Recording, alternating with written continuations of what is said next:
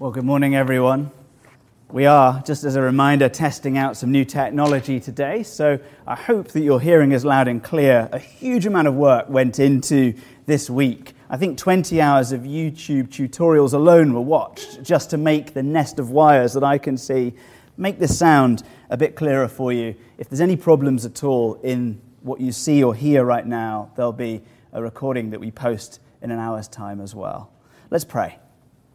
God, thank you so much for the resurrection. We thank you, Lord God, that having died, you defeated the grave, and that you rose and that you ascended, and that you will return to redeem and to remake and to renew this broken world. And we pray, God, in confidence that you would come, Lord Jesus, soon and do this. In the name of Jesus. Amen. So, our series is called Resurrected God, and we saw last week that the reason for the resurrection is you. Our world is broken, our health is on the line, our economies are failing, we cannot even visit our own families, and you don't have to look beyond the first box of the new sermon bulletin graphic to see that we're in trouble. And one of the most common theological questions being asked right now is if God is real, what is he doing? What is he going to do about this trouble that we are in? And the resurrection is the simple answer. Let's turn to John's Gospel. Let's look at chapter 20 as we see that the resurrection is heaven's hope for a broken world. The resurrection is a foretaste of what is yet to come.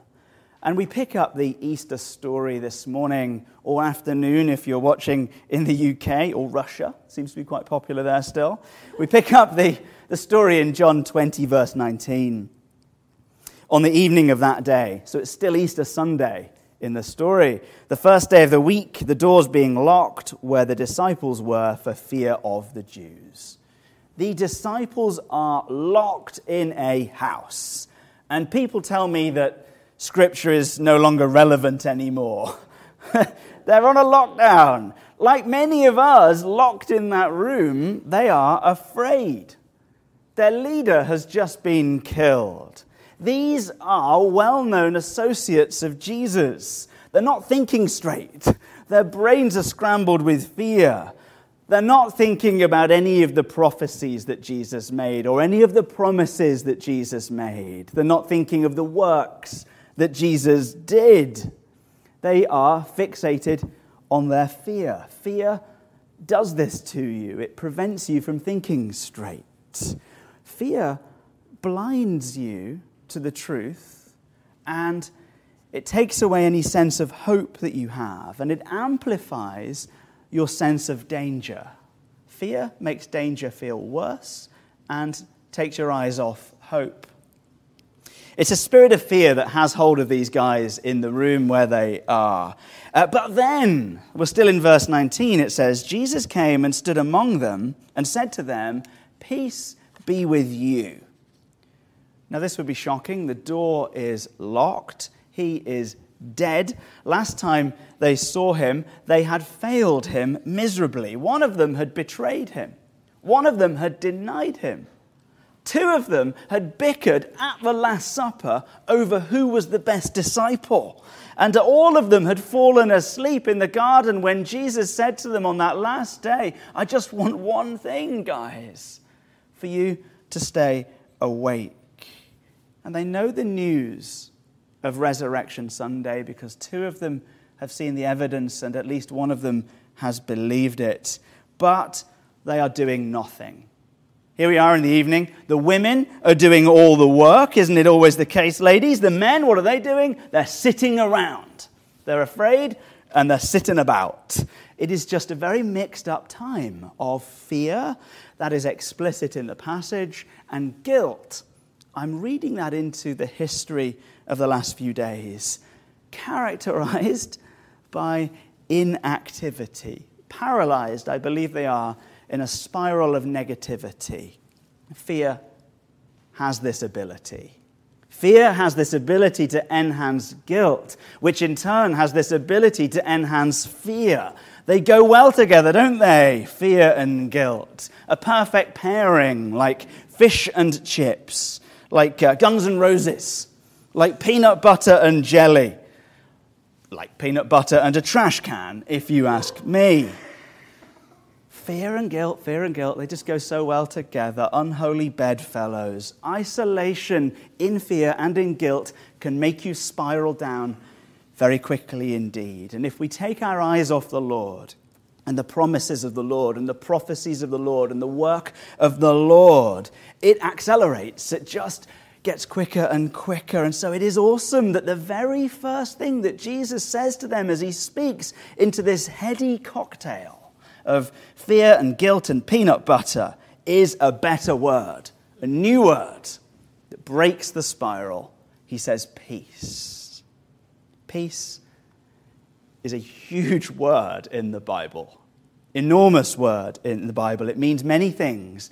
All of them are good rest, quietness, prosperity, the end of war security, safety, harmony. When Jesus says it, he alone can imbue this word peace with one more meaning salvation. Salvation comes from the Lord. The New Testament word eirene means all of these things, and it's linked to the Old Testament word shalom, which is a huge word encapsulating everything good that we can say about God, that everything good comes from God, and it testifies to a relationship with God that has been restored. He loves you. All of that in one word. What a sermon. And we're afraid, and we're feeling guilty and we're trapped in our homes and we're on our own and we're seeing this broken world just fall apart even more, we have a risen Savior who approaches us in the midst of our spiral down and says a one word sermon peace. And it just tells you everything that you need to know at a time like this. They've done nothing to deserve this peace. What have they done? Other than bicker and deny him and betray him, chop some bloke's ear off, have a fight and fall asleep, and then sit around while the women do all the work. What have they done to deserve the peace? Absolutely nothing. It is a gift of grace from the God of grace, and it is entirely consistent with who he is. Like everything God does, it is entirely consistent with who he is. I want you to note some things about peace. Note that peace is not just a quote unquote spiritual thing. It's not a hippy dippy tie dyed t shirt, sort of come on, people now, smile on your brother, smoke if you've got him kind of a peace. This is not a feeling about Jesus, man. This is Jesus, the actual Jesus. Verse 20 shows us that this is not a feeling about Jesus, but the actual Jesus physically there in the flesh. And he says, uh, it says here in John's Gospel, verse 20, when he had said this, he showed them his hands and his side. One word sermon, and then this physical proximity to Christ. His body, his dead body, has resurrected. And he still bears the marks on the flesh of his death. He still bears the marks of the death that he defeated. God's plan is starting to get clearer in this moment. It is not to pick us up out of this material world and drop us off in some ethereal, wafty, heavenly, spiritual one somewhere on a cloud. It is to return and to renew this world. Those scars and those marks of the cross that just days earlier brought shame now bring glory. It is heaven's hope for a broken world. God is there in their midst. And it says the disciples were glad when they saw the Lord. That's an understatement. Glad it's Him, glad He's alive, glad they're forgiven. Maybe all of it all in one big mix of good stuff now. Now, He promised this in chapter 16.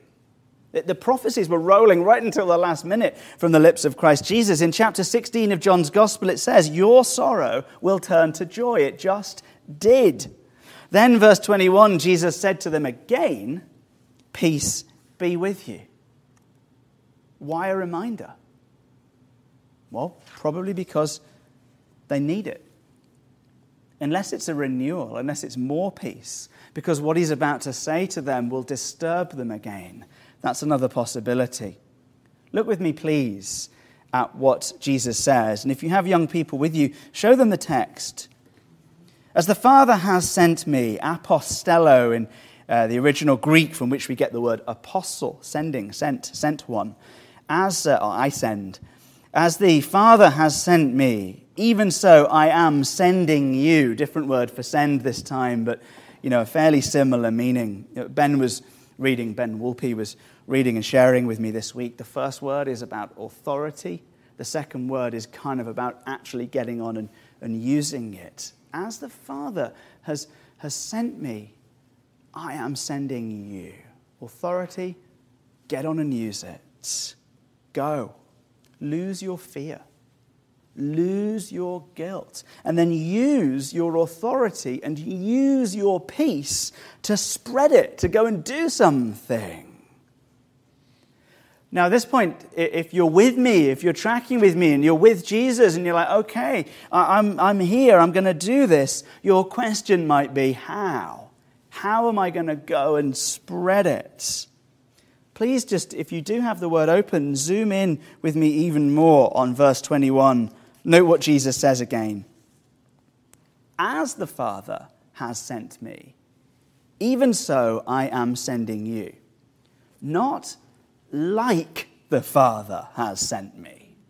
Not in a dialed down, emulated, low fat, child's play kind of a version of how God sent me. It says as, which means just as, inasmuch as, to the same proportion or degree as, exactly as, God has, past tense, sent me, Jesus, you know, the member of the Trinity who died to save the world and rose from the dead, like that, exactly as that, I am sending you in the present.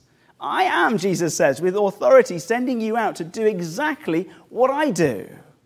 That is a big call. That is a disturbing idea, is it not, church? Because what is it that God sent Jesus to do? He sent Jesus to die for the world. So you see now, don't you, why they need some peace.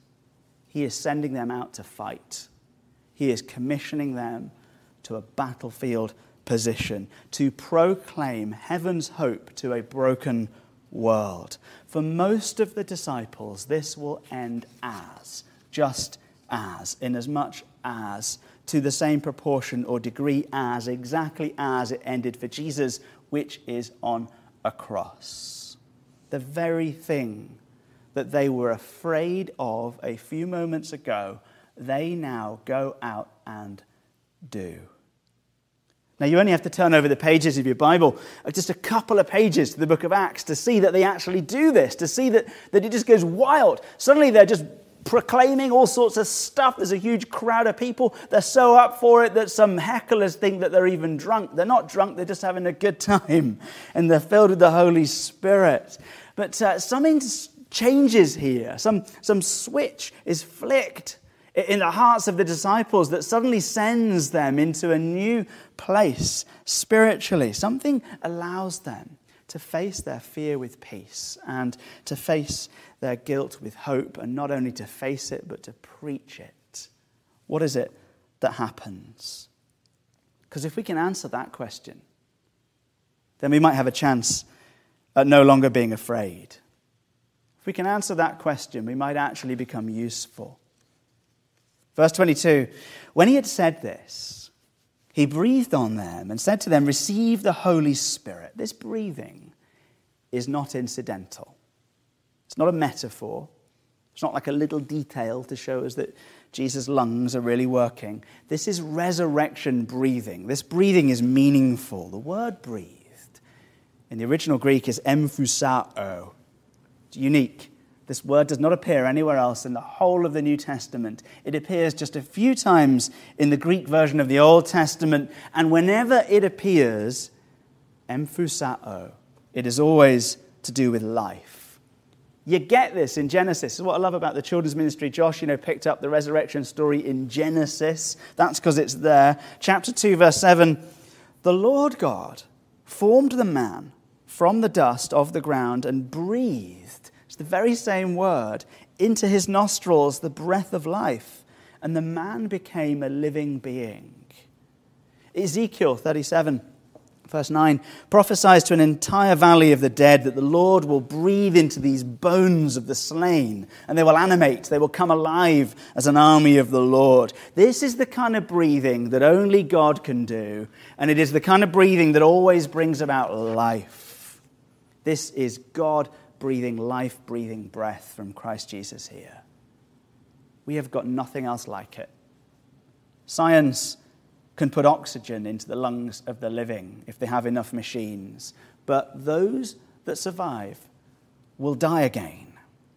Jesus can put life into the bodies of the dead and they will never die again. They will resurrect. In fact, not only will they never die again, they will bring other people alive. They will spread it. Now, if you go out today and you breathe on someone like this, you will get arrested. So I don't mean this literally. Don't go like, ha, onto someone's face. Uh, that's weird, all right? That's not a good idea, church. Please don't do that. Uh, but when Jesus does it, it's different. And the people are talking to each other in the room and saying, we're going to do it. Don't do it, all right? When Jesus does this breathing, something miraculous occurs. He takes some people who are trapped, who are locked down, who are living in guilt, and they're living in fear, and they are useless. And he suddenly breathes into them life, and they come alive, and they go out, and they start bringing other people alive as well. He does it by grace, he brings them peace. So I just want to say to you this if there's some part of your life that is locked down, that is characterized by fear, and, and characterized by guilt, why not ask the risen Lord to breathe some new life into it? I mean, how is your home? How are your family doing? How's your marriage?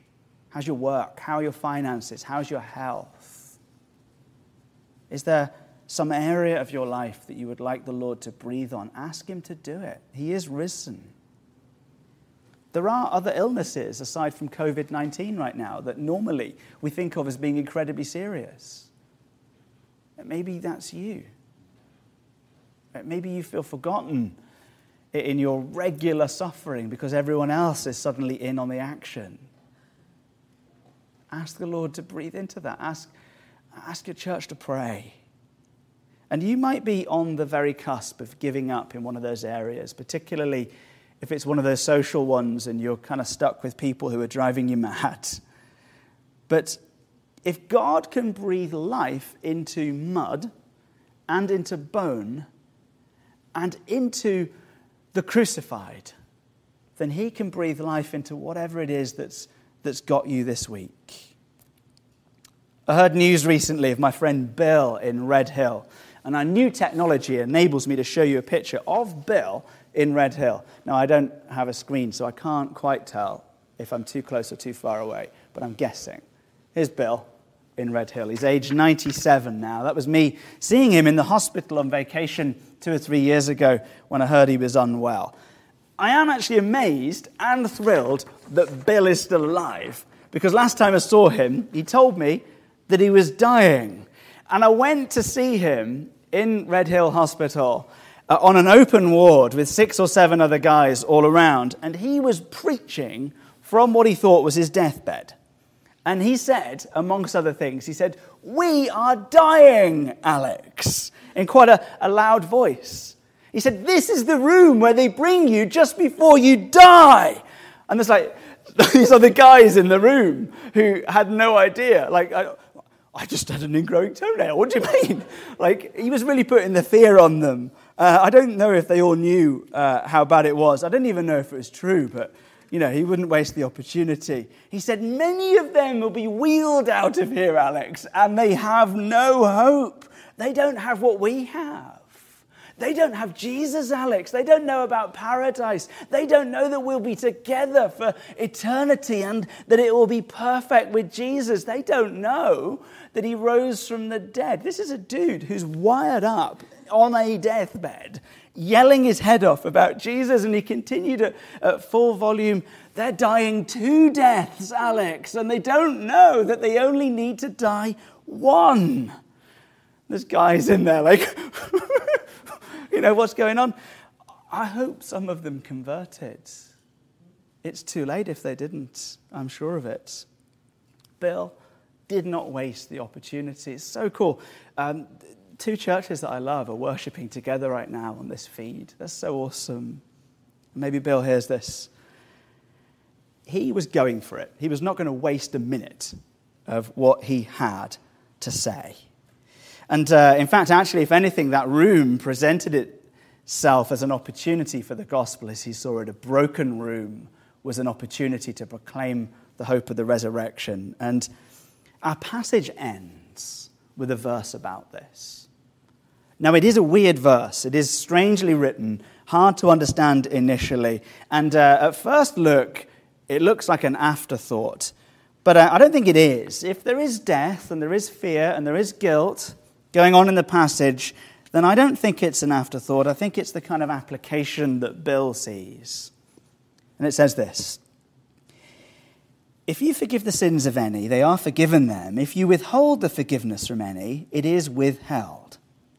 Now, it doesn't mean that you are God and that you get to go around choosing who is forgiven and who isn't. Look really carefully at the weird way that it is written for a clue. If you forgive them, that's very direct. They are forgiven, or it is forgiven them. That's very passive. And if you don't forgive them, then they are not forgiven. That's very passive again. If you don't do it, someone else won't do it. It's a divine passive telling us that actually this forgiveness comes from God and that their job is simply to go around talking about it. They've just been commissioned by Jesus to do what exactly? To bring peace. To say, if you are riddled with guilt, suffused with fear, Jesus loves you. Turn to him and be forgiven by him. And say what? You know, Jesus died for you, and Jesus rose for you, and Jesus will return for you as well, and he can forgive you. And not only forgive you, he can send you out and make you useful. They are bold enough now to proclaim this stuff because they've received the Holy Spirit. What should we expect next, church? We should expect that COVID 19 has done us a favor we should expect a revival of the church. A pruning as some people slip away who were maybe never in in the first place, and a revival of those who get it. In my experience, people are most ready for Jesus when their world has fallen to pieces. When all the things they used to trust, the idols and the false gods in which they put their trust and their lives were founded upon, when they're smashed, they give up on life or they turn to Jesus Christ and receive it. It's always the same way. And then they're ready to proclaim it. That's our job in this season. Let's pray. Heavenly Father, make us ready to proclaim the forgiveness of God and the hope of God. Father God, we preach against fear asking that you would cast out and cast away that fear from our homes and that guilt from our hearts. If any of us in this very moment is afraid, afraid of you, afraid of death, afraid of, of our lives, afraid for our families, God, would you speak into that a better word of peace and would you blow through our hearts? God, there are pregnant people in our church. Would you fill them with your Holy Spirit and bring them safely uh, through childbirth? God, there are people in our church who are sick with other conditions, and we speak to those conditions in the matchless name of Christ, and we, we pray healing in the power of Jesus Christ over those people. God, there are people in our church whose, whose marriages are breaking down, and the only reason they've not split up is because the government's forced them to live in the same room. God, this is the time that you would transform that marriage and renew it. Father, every relationship could be transformed by you. And so we pray and we speak the power of your Spirit. We breathe your Spirit, God, into those broken places. And we ask God for a revival of this church. Amen. Amen.